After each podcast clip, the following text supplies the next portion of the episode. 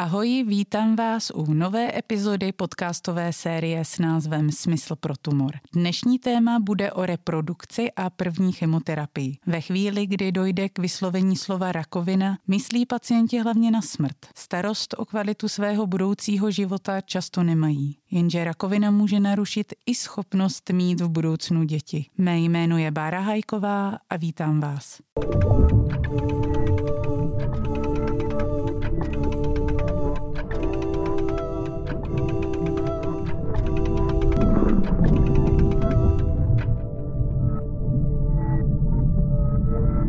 Mými hosty jsou dvě ženy, které osobně spojuje naše dnešní téma. Vítám zde onkoložku paní profesorku Petru Tesařovou z Všeobecné fakultní nemocnice Praha.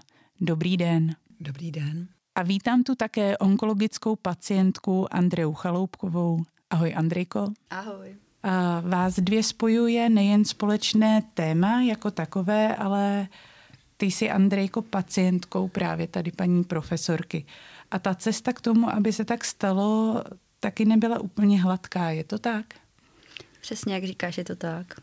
Já se tě, Andrejku, rovnou zeptám. Dneska je takový významný den, významný v uvozovkách. Eh, co se stalo přesně před šesti lety? Já mám dneska výročí od první eh, chemoterapie, kterou jsem vlastně měla před 6 lety. Je to významný den v tom, že vlastně já jsem vůbec nevěděla, co mě čeká, jak mi bude, jak to budu snášet a vlastně máme i takové výročí právě s paní profesorkou, že už se známe 6 let. Před těmi šesti lety, eh, když jsi se poprvé dozvěděla, že máš zhoubné onemocnění, tehdy jsi měla čtyřletého chlapečka. Jak si to teď tehdy zvládala? No samozřejmě to byla obrovská rána a v první chvíli já jsem vlastně slyšela od eh, té lékařky pouze slovo zhoubný nádor a rakovina, pak už si dal absolutně nic nepamatuju. A první vlastně, co se mi jako honilo hlavou, tak bylo, um, že nemůžu umřít, nebo že umřu a co bude s mým synem, takže pak vlastně nastalo takové to, že nemůžu umřít, že ho tady nemůžu nechat samotného. Když se sděluje takhle diagnoza pacientům, máte pocit, že to, nebo ptají se vás třeba na to, to znamená, že umřu? Nebo mají to spojený se smrtí? Určitě. Mm, rakovina je slovo, které je úzce spojené s tím nimbem smrti a, a pacienty zděsí naprosto uh, definitivně, uh, což je nejenom stav, který vlastně nám znemožňuje um, poskytnout pacientům nějaké další informace, protože oni je v tu chvíli moc nevnímají, takže my vlastně musíme znovu a znovu ty informace opakovat ale eh, musíme eh, zasáhnout právě proti úzkosti, která mm, není dobrá ani pro eh, tu vlastní diagnózu. Takže se snažíme pacientovi dát nějakou naději, mluvit o tom, proč ty kroky, které plánujeme v tom léčebném plánu, děláme s nějakým dlouhodobým výhledem do budoucna, aby bylo zřejmé, že to, co chceme udělat, by mělo znamenat, že chceme pacienta uzdravit. Andrejku, měla jsi takový pocit, jak si vlastně vnímala ty informace, které ti byly předané. Protože já znám tvůj příběh a vím o tom, že ti byla sdělena nějaká doba, kdy kdy se počítalo s tím, že tady budeš nějakou omezenou dobu, ale zároveň se řešilo právě téma dnešního podcastu budoucí možností mít děti. Eh, Baru, já jsem vlastně ráno odcházela jako naprosto zdravý člověk a od v poledne jsem se dozvěděla, že mám eh, rakovinu a poté mě vlastně odeslali hned na onkologii a někdy ve čtyři hodiny odpoledne mi řekli, že mi dávají maximálně tři roky života. Hmm. A myslím si, že druhý den se mnou právě řešil jako paradoxně k tomu, že mi dávali tři roky života, že bych si jako mladá maminka už vlastně jednoho, jednoho syna měla nechat zamrazit vajíčka, bych měla do budoucna možnost mít další děti. Takže to pro mě bylo všechno velmi jako zmatené, paradoxní a vlastně jsem tomu všemu moc nerozuměla. A sedl si s tebou někdo a vysvětlil ti to? Mm, nevysvětlil, eh, spíš jsem do toho byla jako velmi tlačená, že eh, vy tomu jako moc nerozumíte, budete toho jednou litovat, když si ty vajíčka nenecháte zamrazit. Je to důležité, protože to už je krok, který se potom nedá vzít zpátky a vlastně mě potom čekalo vlastně lékařské konzílium, kde se vlastně ani lékaři nedokázali nějak jako domluvit mezi sebou a já jsem vlastně jako měla otázky, jaký bude postup té léčby, to mi nebylo dost dobře sděleno a eh, co ve mně bylo úplně rezonující a na co jako nezapomenu jako jedna z věcí, tak kdy mi právě jako um, onkoložka, která byla vlastně uh, tehdy v tom jiném pracovišti uh, v rámci toho konzíla, tak jsem se ptala, jestli by byla možnost třeba odstranit prsa, nějak jako tento, tento zákrok a ona mi řekla, jestli si jako dokážu představit kvalitní život jako žena bez prsou. A to pro mě bylo velmi zásadní, že jsem si říkala, tak tady prostě já se nechci léčit s tím přístupem. To mě teda fascinuje, opravdu. Hmm. No, uf. To byl teda jeden z důvodů, proč uh, si začala hledat jiné pracoviště, jinou lékařku a ta cesta tě dovedla až tady k paní profesorce. Přesně tak, já jsem vlastně měla velmi blízkou kamarádku, která si eh, procházela právě rakovinou dnes už tady bohužel není, ale já jsem jí nesmírně vděčná za to, že právě mi dala kontakt na paní profesorku a já jsem právě paní profesorce psala o její vlastně druhý názor, co říká tedy na tenhle ten postup a domluvili jsme si vlastně schůzku a potom, potom byla vlastně možnost a paní profesorka si mě nechala, nechala vlastně u sebe v péči. Paní profesorko, já se zeptám takhle úplně hned na začátku, na co se vlastně specializujete v rámci té onkologie? Tak už asi 25 let se specializuju na karcinom prsu, ale speciálně právě eh, karcinom prsu mladých žen. Už v roce 2005 jsme založili Centrum pro léčbu pacientek, které jsou mladé, protože to je eh, raritní onemocnění za Eh, rok onemocní eh, karcinomem prsu do 35 let asi 160 nebo 180 pacientek v celé republice, a takže se s tím nepočítá, na nádor se většinou přichází pozdě a ten je ještě ke všemu eh, často velmi agresivní, takže potřebuje, aby ta léčba byla intenzivní a hlavně začala včas.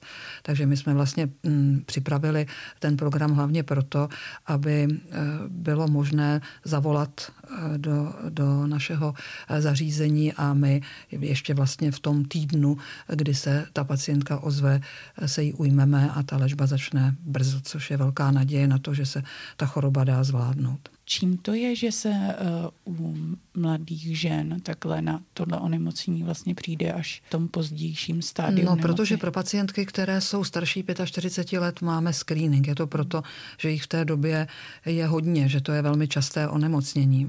K, k pacientek s karcinomem prsu se ročně diagnostikuje kolem 8 tisíc a ten screening je velmi smysluplný, eh, protože je to častá diagnóza a je tam velký rozdíl mezi tím, jak dopadne pacientka u které se ten stejný nádor objeví včas a jak by dopadla, kdyby se na něj přišlo později. Eh, takže má smysl investovat peníze do vyhledávání eh, karcinomu prsu u téhleté starší populace. Ale těch nemocných mladších je málo, takže tam by to prostě bylo hledání jehly v kupce sena.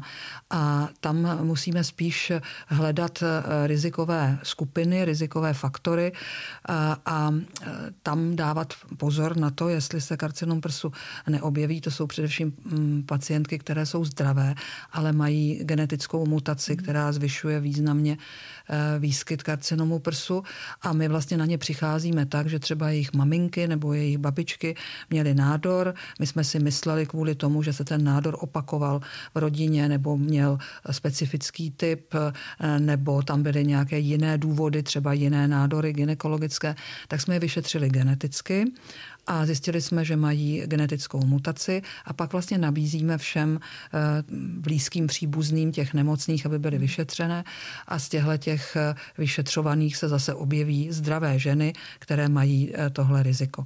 A ty potom sledujeme a u nich můžeme dosledovat ten nádor brzy, v včasném stádiu. A nebo jim nabízíme různé, různá opatření, kterými snižujeme riziko, aby se ten nádor vůbec nevyvinul, jako je třeba odstranění prsní žlázy nebo tak. Andrejko, to byl i tvůj případ. Ty máš taky genetickou mutaci. Byla jsi první v rodině, která se to dozvěděla? Nevěděla jsem. My jsme vlastně uh, přišli na tuto uh, genetickou mutaci až s paní profesorkou vlastně v průběhu léčby, ale uh, vlastně dědeček mi zemřel v jeho 54 letech na rakovinu močových cest, takže pravděpodobně jakoby z téhle strany a potom, jako říkala paní profesorka, tak se u rodičů vlastně dělal test, uh, tatínek vyšel pozitivně a brácha. Takže u hmm. nás to jde vlastně takhle, ale u mě se to zjistilo jako u první. Mluvíme tady o tom vlastně, že chemoterapie jako eh, jeden z jejich vedlejších účinků je to, že může způsobit neplodnost jak u mužů, tak u žen. Stává se to všem uh, lidem, kteří podstupují chemoterapii, nebo jak to vlastně Ten, je? Uh, princip účinku chemoterapie je, že vlastně poničuje rychle se dělící buňky a nedělá rozdíl mezi tím, jestli jsou nádorové, anebo jestli jsou zdravé. Uh, u těch zdravých buněk potom to vlastně vyvolává řadu nežádoucích účinků, které my se snažíme buď nějak preventovat, nebo je řešit vypadají vlasy, eh, krvinky se snižují, eh, můžou být postižené třeba různé slizniční buňky a to se tedy dotýká taky eh, buněk reprodukčních. A tady je velký rozdíl mezi ženami a muži. Hmm. Spermie jsou daleko citlivější, tak jako muži jsou pravděpodobně citlivější k chemoterapii, takže tam ta pravděpodobnost, že ten pacient se stane sterilní po léčbě chemoterapii je eh, vysoká, takže eh, tam skoro všem mladým mužům, pokud si to přejí, nabízíme kryoprezervaci spermatu, mm. ale má to eh, velkou výhodu v tom, že to je strašně jednoduchá procedura, odebere se sperma, to se zamrazí a čeká tam, až se bude moc použít. Ženy to mají jako ve všem životě daleko, daleko komplikovanější. Ale zase je tady eh, určitá naděje, že chemoterapie, zvlášť některé typy, a ty se naštěstí eh, právě používají u karcinomu prsu, eh, nejsou tak toxické, aby vlastně znemožnili potom tu koncepci v době, kdy už bude možné si dítě pořídit. Takže není tady rozhodně stoprocentní pravděpodobnost, že by pacientka nemohla, eh, nemohla otěhotnět. Nicméně eh, tyhle možnosti využíváme a využívají se čím dál častěji z různých důvodů a jeden z nich je určitě taky to, že se velmi posunula eh, doba, kdy si žena pořizuje v současné době děti. Já když jsem začínala v druhé polovině 80. let, tak když k nám přišla 30-letá žena s karcinomem prsu, tak už většinou měla dvě děti a už jsme to ani nemuseli řešit. Ale v současné době přicházejí ženy, kterým je 45 let a ještě žádné dítě nemají a docela by po něm toužili. A pokud my máme Eh, pacientce mm, dát nějakou naději do budoucna a zajistit jí, aby život po rakovině byl kvalitní, tak tomu určitě ty děti patří. Takže my s tím prostě na začátku musíme kalkulovat. Ale u karcinomu prsu to je komplikované, protože 70% karcinomů prsu je hormonálně závislých. Hmm. Takže vlastně příprava hormonální k tomu, aby se mohly odebrat vajíčka, hnojí ten nádor, který tam, o kterém víme, čili eh, to je určitý problém. A další problém je čas, protože eh, ta příprava chvíli trvá a oddaluje vlastně tu možnost eh, zahájení léčby. Takže z tohohle důvodu to není stoprocentní praxe, že bychom všem pacientkám doporučovali od odebrání vajíček a jejich zmrazení nebo zmrazení embryí, nebo v současné době existuje nová elegantní metoda, kdy se může zmrazit část tkáně vaječníku s nestimulovanými vajíčky, což je eh, právě výhodné v tom, že je to možné provést rychle, ale je to zase invazivní metoda, která vyžaduje laparoskopickou operaci. A pak vlastně ten, eh, ta část toho vaječníku tam někde spinká v tom, eh, v tom ledu a když se rozmrazí, tak se implantuje někam do těla, většinou už ne do toho místa, kde jsou vaječníky, protože to je špatně dostupné a tam se teprve vlastně provede stimulace a vajíčka se použijí k in vitro fertilizaci. Ale my nejčastěji ze všeho používáme velmi jednoduchou metodu a to je hormonální léčba, která uspí vaječníky tak, jako kdyby byla pacientka po přechodu. To znamená, že se vlastně ta stimulace eh, vajíček úplně odstřihne vajíč, vaječníky, jsou neaktivní, pacientka přestane menstruovat a tím pádem jsou daleko méně citlivé k té chemoterapii a až léčba skončí, tak pokud pacientka nemá hormonálně závislý nádor, kde se tahle procedura používá taky jako léčba, tak s tou léčbou skončíme a pacientka potom může otěhotnět. Není to stoprocentní záruka, že ty vaječníky úplně dokonale ochráníme, ale vzhledem k tomu, že léčíme pacientky, které jsou hodně mladé a které mají vysokou pravděpodobnost, že otěhotní, tak to většinou postačuje. Tobě vlastně dávali najevo, že jsi mladá, sice máš jedno dítě, sice nemáš mm, ani otce svého vlastně uh, současného dítěte k, dispozici funkčního. Uh, nutili tě v úvozovkách nebo dávali ti najevo, že ty seš mladá, měla bys mít uh, vlastně ještě další děti, měla bys chtít mít uh, vlastně děti i, i v tom případě, že vlastně seš takto nemocná, i dítě máš. A když takhle do toho všeho posloucháš, že nebo si se později dozvěděla, že máš hormonálně uh, závislý vlastně nádor, a představíš si, kdybys tehdy svolila a podstoupila opravdu tady ty kroky, které by vedly k vlastně uchování těch tvých vají, vlastně vajíček, co se ti honí hlavou? No první, co mě napadne, tak je, že už bych asi nebyla ani zdravá máma tomu prvnímu dítěti.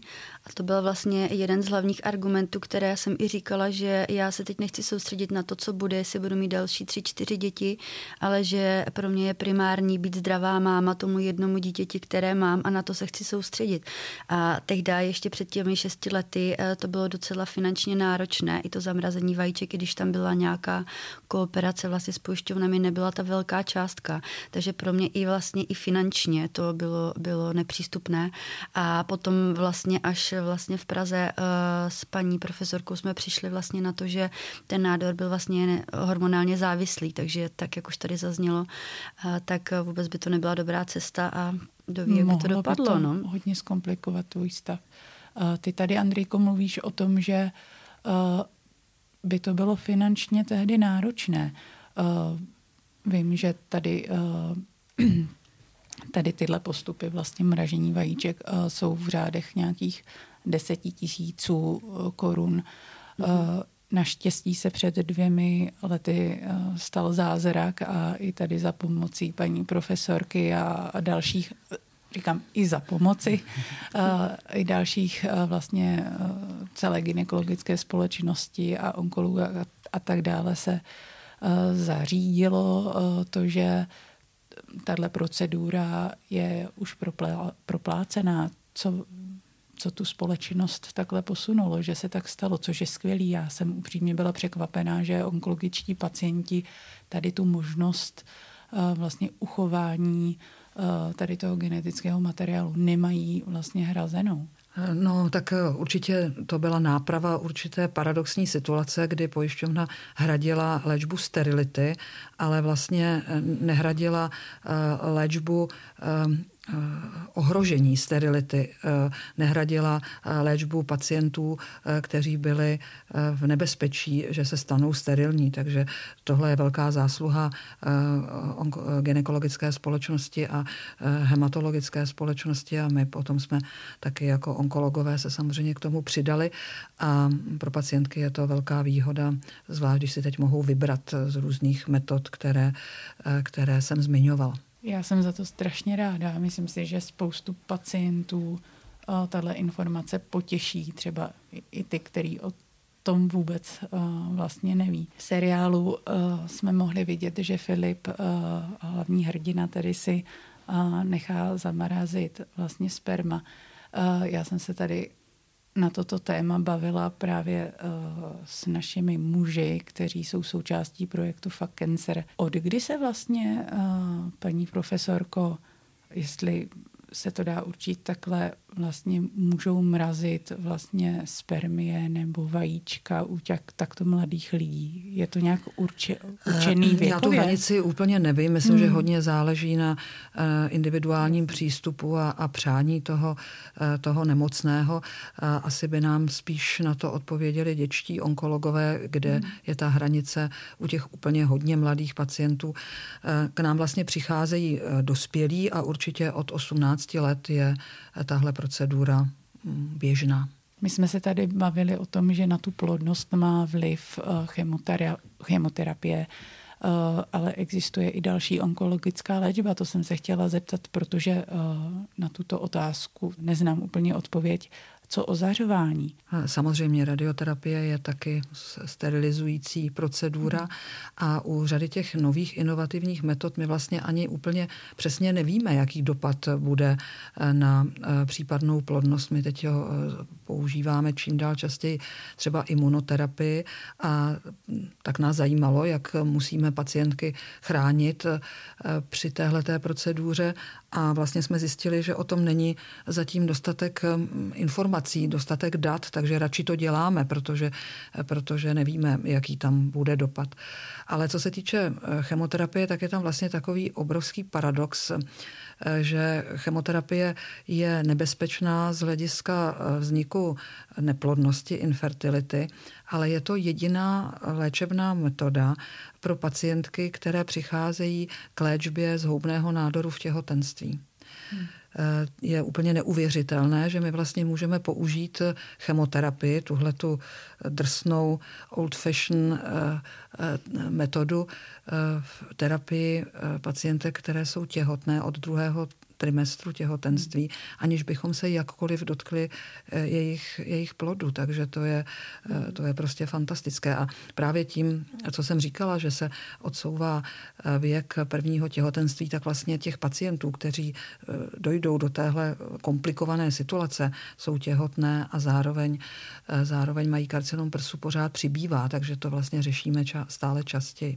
To musí být strašně jako psychicky náročný pro tu ženu, samozřejmě i pro to okolí. Já takových žen mladých znám docela dost. Andrejka tady přikivuje, že mm. taky mě tyhle příběhy absolutně jako fascinují i z toho úhlu pohledu, kde berou vlastně tu sílu na to uh, se rozhodnout, jestli si to dítě třeba nechají, uh, nebo že to zvládnou i s tím dítětem tu léčbu, protože ten přístup toho okolí, který není dostatečně, podle mého názoru, edukovaný, tak je většinou takový neblbní mysli na sebe, pořídíš si pak jako dítě později a teď se ho radši vzdej, aby si zachránila život.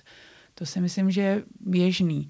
Když to takhle řešíte, paní uh, profesorko, s pacientkama, stává se to? Nebo stojí teď před otázkou, půjdu si, půjdu vlastně na potrat, anebo to zvládnu i s dítětem? Určitě, tohle je ta, vlastně to první dilema, které vzniká tehdy, když my o tom nádoru víme v době, kdy ta interrupce je možná. Hmm. Uh, ale mě by tak netrápilo nějaké doporučení okolí, protože eh, pacient se musí obrátit na odborníka a ten mu hmm. dává informace. Mě spíš trápí to, že i třeba eh, ta ginekologická obec není úplně eh, erudovaná v tom směru, že to není ve většině případů nutné. Tam vlastně je jediný problém, že pacientka, u které se zjistí zhoubný nádor v prvním trimestru, musí počkat na léčbu až do druhého trimestru. A to spoždění není úplně příznivé pro možný, eh, možnou progresi toho nádoru. Ale jinak eh, nemocné léčíme a já eh, musím říct, protože těch pacientek mám hodně, že vlastně žádná z nich se nikdy nerozhodla, protože se dítěte zbaví, tak to je hmm. jakoby překvapující. Je to taky možná proto, že to jsou pacientky, které o to těhotenství všechny stály, často jsou těhotné poprvé a na dítě se těší. A je tam taková, takový zvláštní mix eh, toho eh, fantastického, eh, radostného stavu těhotenství a té úzkosti a strachu z toho, že vlastně zároveň mají nádor, ale když se dozvědí, že to dítě vlastně se, toho dítěte se vlastně ta léčba nedotkne a že překvapivě i Eh, prognóza těch nemocných, které léčíme v těhotenství, je jenom úplně o malinko eh, horší statisticky než těch, které nejsou těhotné, tak většinou hmm. prostě do toho, do toho jdeme eh, je hrozně důležitá podpora partnera a podpora rodiny. A já právě proto, že ta problematika léčby mladých žen s karcinomem prsu a těhotenství a rození je tak úzce propojená, tak se pak prostě společně radujeme z těch miminek a já, abych Eh, si kompenzovala tu relativně malou satisfakci, kterou má onkolog eh, na všech frontách, eh, tak jsem moc ráda, že mě pacientky nosí fotografie svých dětí.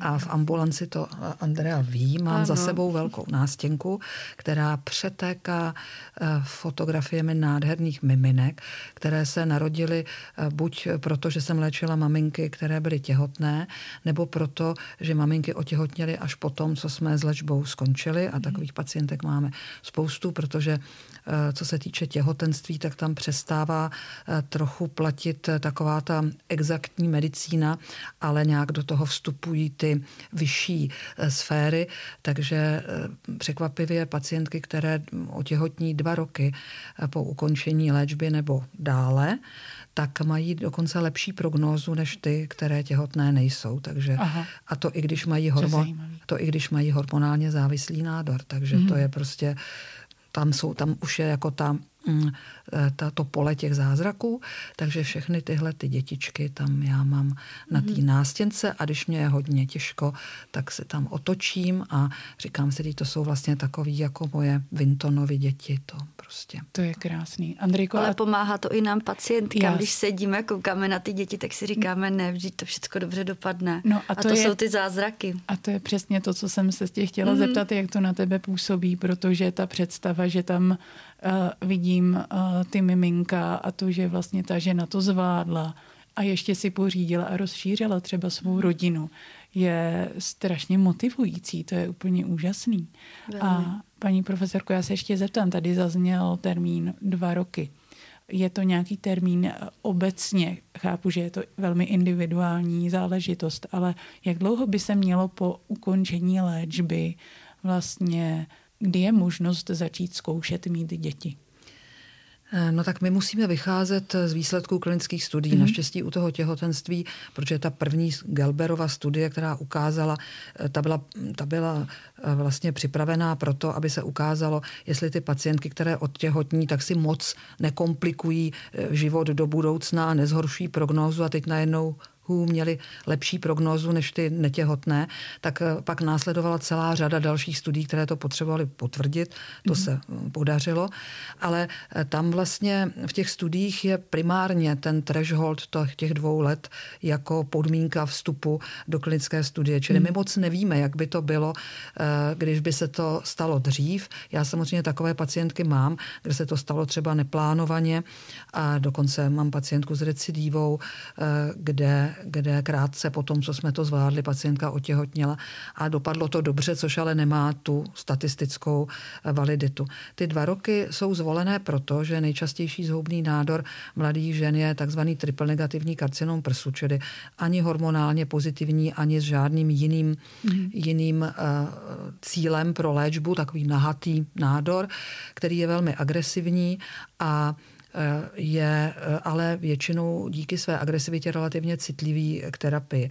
A tam vlastně v těch prvních dvou letech hrozí eh, nejvíc, že se ten nádor vrátí. A naopak, když se překlenou ty první dva roky, tak je zase velká naděje, že už to bude definitivně dobrý. Čili to je důvod, proč byla zvolená tahle ta mhm. hranice. Čili je možné pravděpodobně otěhotnět i dřív, ale my o té bezpečnosti nemáme dost eh, informací. A je to tedy uh, s ohledem na tu nemoc samotnou, ane, anebo se do toho asi započítává i ten vliv té chemoterapie, která ještě mu, vlastně musí nějak se dostat z těla. Mm, u té chemoterapie eh, taková ta washout perioda ani zas tak potřeba není, ale určitě je potřeba u hormonální léčby, protože tam ten nejčastější lék, který se podává pacientkám, které ještě menstruují, eh, se jmenuje tamoxifen a ten by mohl eh, ten plod významně poškodit. Čili tam se čeká půl roku po vysazení léčby, než se pacientka pustí do práci na otěhotnění. Já se tady musím přiznat, protože tohle téma je mi velmi blízké a, to otěhotnět po nemoci, protože my jsme zrovna ten případ, přiznám se teda, kdy se nám nepodařilo si dát pozor a já jsem zhruba 6-7 měsíců po mé operaci vlastně otěhotněla.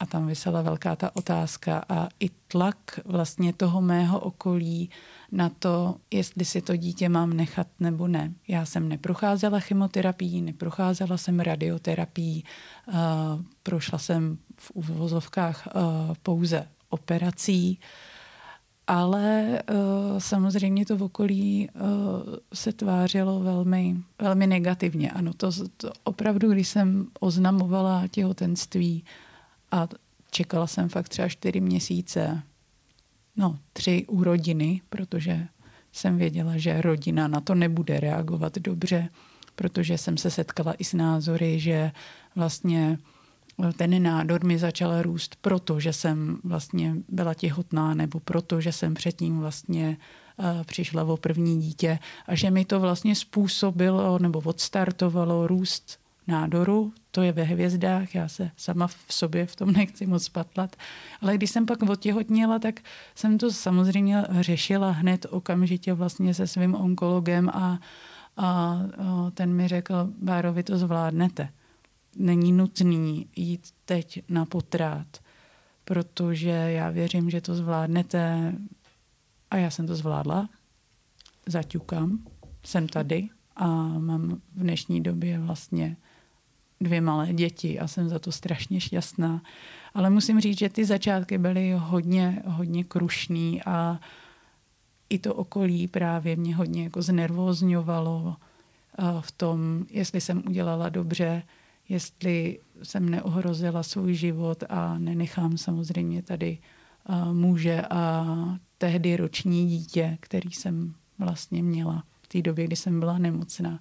Takže musím říct, že to bylo hodně divoký období. No tak ono to vlastně spíš bylo potvrzení toho, co my onkologové neumíme poznat, ale ten pámbu to nějak pozná, protože pacientka, která má špatnou perspektivu, prostě neotěhotní, takže vy jste už brzo no. věděla, že jste vlastně zdravá. Takhle jsem si to přesně, uh, přesně vysvětlovala. No. Já bych se tady ještě vrátila k tématu první chemoterapie, protože mm-hmm je to téma, které se pro, uh, vlastně odráží uh, v třetím díle seriálu a Filip si tam prochází prvními zkušenostmi vlastně uh, s první chemoterapií.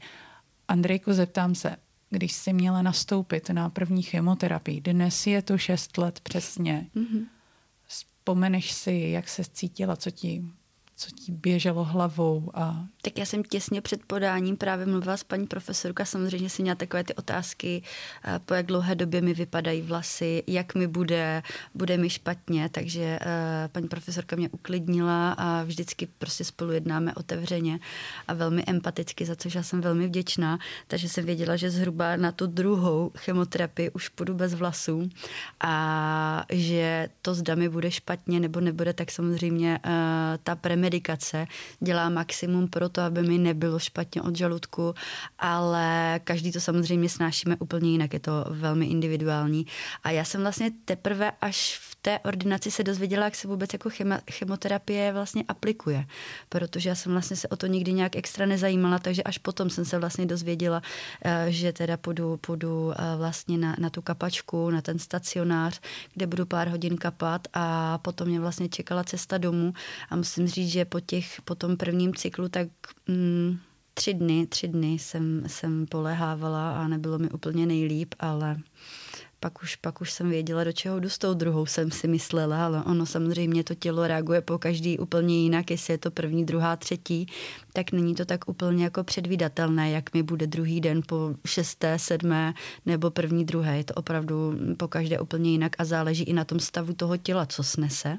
Hmm a i, i vlastně to vyšetření krevní obraz a jak už tady zaznělo i od paní profesorky, jak jsou na tom krvinky, jestli člověk někde nenachladne, jestli na sebe dává pozor a všecko to, i ta strava, jo, mm. to, jak jsme na sebe opatrní, jestli opravdu se snažíme kvalitně spát, odpočívat, jo, nebo jestli prostě někdo má takový, to jsem nemocná, ale chci zvládnout všecko a naopak prostě a se snaží jako normálně dál žít, tak to opravdu má velký dopad na, na to, jak, jak tou laťbou projdeme.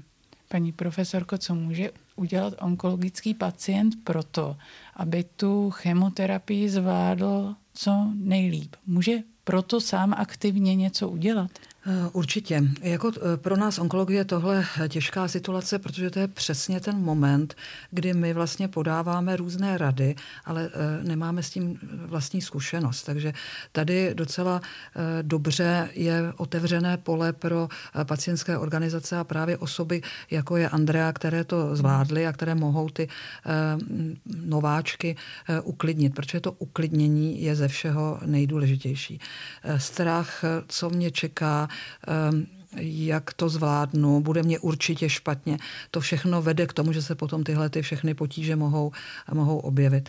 My některé ty nežádoucí účinky umíme velmi dobře eh, zvládnout. Eh, ta eh, nauzea, zvracení špatně od žaludku, to je, to je vlastně nežádoucí účinek, který vzniká centrálně, kdy ta chemoterapie působí na centrum zvracení v mozku. A když se zjistilo, že to takhle je, tak pak už byl malý krůček k tomu, že se objevily účinné léky, které to dovedou preventovat. Takže ta premedikace pro pacienta je důležitá. Eh, myslím, že další velmi důležitý krok ve zvládání chemoterapie bylo taky to, že vlastně dneska je onkologie ambulantní obor. To znamená, že pacienti přijdou, dostanou chemoterapii a vrátí se domů. A pokud mají nějaké obtíže, tak to řeší doma v domácím prostředí. Nemusí ležet v nemocnici, nemusí eh, tam jíst jídlo, které jim nevyhovuje, nemusí eh, se nechat eh, ovlivňovat nějakými spolu pacienty a tak dále a tak dále. Čili to je velmi výhodné a my je vybavíme léky, které často vůbec nepotřebují, ale mají jako takového maskota, jako takové rescue na domu, kdyby se něco dělo kdykoliv mohou zavolat. A když se to poprvé vyzkouší, tak většinou přicházejí a říkají, my jsme se tak báli, ono to vůbec tak strašný vlastně nebylo, takže to je pro nás největší potěšení, když tohle slyšíme. A ptají se, a bude to ještě horší? A my říkáme, ne, horší už to nebude. To je nádherný tohle. To nádherně, ale i na tom stacionáři vlastně během, během toho podávání té chemoterapie, tak právě tam vznikají ta přátelství. Tam, tam často jako jsou různé e, i černé, humorné scénky, kdy prostě i my pacienti se dokážeme se sestřičkami nasmát nějaké, nějaké situaci a, a snažíme se to nějak zpříjemnit. Takže i tam právě to je taková ta sounáležitost mezi, hmm. mezi těma pacientama a hlavně se tam jako většinou potkáme furt ty stejní, protože chodíme furt ty stejné dny, takže už máme takovou vlastně jako uh, onkorodinu. Je to tak. Uh, v rámci té léčby vlastně se navazuje mnoho přátelství. A my s Andrejkou, i když jsme se nepotkávali na stacionáři, tak i skrz sociální sítě, skrz různé pacientské organizace a tak, ale e, se vlastně ty pacienti propojují a navzájem se podporují. E, jak to vnímáš, Andrejko, tady to? Já jsem za to hrozně ráda, protože samozřejmě, když, když je člověku oznámená diagnoza, tak se snaží uh, dohledávat nějaké informace, eh, pokud, pokud eh, potřebuje právě vědět ještě třeba nějaké zkušenosti od eh, pacientů samotných. A tohle to si myslím, že je právě uh, skvělé na sociálních sítích, že právě se můžeme takhle propojit, vyměnit si právě osobní zkušenosti, z kterých potom právě vznikají ta přátelství a i ta podpora vlastně, protože třeba eh, nechodíme každý den k lékaři a, dokážeme se uklidit navzájem, že prostě někde něco řekneš, hele, to je v pořádku, to jsem měla taky, budeš unavená, hodně pí, jo. je to takový opravdu opravdu o té sounáležitosti, podpoře, ale i o těch příbězích, které potom spolu vlastně prožíváme i po té léčbě a vlastně potom i se můžou různě seznamovat rodiny a říkat si, jaké to vlastně bylo i pro ně, vlastně pro to okolí toho pacienta. Přesně tak, protože ta nemoc se netýká jenom pacienta, a, ale v podstatě celé jeho rodiny. Mm-hmm. Já bych se vás na závěr zeptala, co byste, Andrejko, co bys vzkázala dalším pacientům, kteří třeba mají tu první chemoterapii před sebou? Že to prostě zvládnu, že to je taková um, větší kocovina, kterou už určitě zažili a že takových ještě potom i v tom zdravém životě pár na oslav budou mít a že prostě to tak k té léčbě patří a že i to, čím si právě prochází, je součást toho, aby došli k tomu uzdravení. To je krásný. Paní doktorko, co vy byste vzkázala pacientům? No, je otázka, jestli mám něco vzkazovat pacientům. Já eh, bych určitě chtěla eh, pacientům eh, poděkovat, protože to, že právě v rámci toho uzdravení potom poskytují pomoc jiným pacientům v rámci pacientských organizací, tak určitým způsobem to, co my jsme pro ně udělali, splácí těm dalším potřebným. A pacientské organizace se za tu dobu, co já to sleduju, ohromným způsobem změnily, protože já jsem ještě zažila dobu, kdy se setkávaly starší dámy a vyměňovali si recepty a, a pletli společně ponožky pro vnoučata. A teď vlastně pacientské organizace jsou e, rovnocenným partnerem e, odborných společností a dalších stakeholderů ve zdravotnictví v rámci vyjednávání e, různých úhrad léků a dalších věcí, které se pacientů dotýkají. Takže to určitě je fantastický vývoj. Ale možná bych vzkázala i něco svým kolegům onkologům, eh, protože eh, my jsme eh, vychovaní k tomu, abychom eh, byli skvělí profesionálové, aby jsme eh, léčili pacienty podle nejnovějších standardů, aby jsme jim podávali tu nejúčinnější léčbu, abychom zvyšovali svoji kvalifikaci, abychom eventuálně prováděli i nějaké vědecké výzkumy, ale trochu málo se myslí na to, že ten objekt té naší činnosti, pacient, nevidí vůbec, jestli my ho léčíme tou nejinovativnější léčbou a co vlastně mu poskytujeme, ale hned vidí, jak se k němu chováme. Jestli hmm. eh, se eh, chováme empaticky, což je to, eh, to heslo, o které jde ve smyslu pro tumor.